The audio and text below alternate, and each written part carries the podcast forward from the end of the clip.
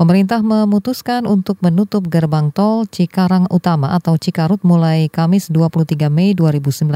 Hal ini dilakukan untuk memperlancar lalu lintas di ruas tol Jakarta Cikampek. Kepala Badan Pengatur Jalan Tol BPJT Danang Parikesit mengatakan gerbang tol atau GT Cikarut selama ini menjadi titik kemacetan, terlebih dengan adanya pembangunan proyek infrastruktur. Pintu tol akan dipindahkan ke GT Cikampek Utama dan GT Kalihurip Utama kondisi saat ini itu uh, cukup tinggi sehingga kita harus melakukan upaya untuk mengurangi hambatan pada pintu-pintu tol yang itu dikhawatirkan uh, memberikan dampak terhadap kinerja dan pencapaian pembayaran minimal jalan tol sendiri. Kepala BPJT Danang Parikesit menambahkan pemindahan GT Cikarut ditargetkan rampung sebelum arus mudik lebaran. Ia memastikan tak ada perubahan tarif tol akibat kebijakan ini.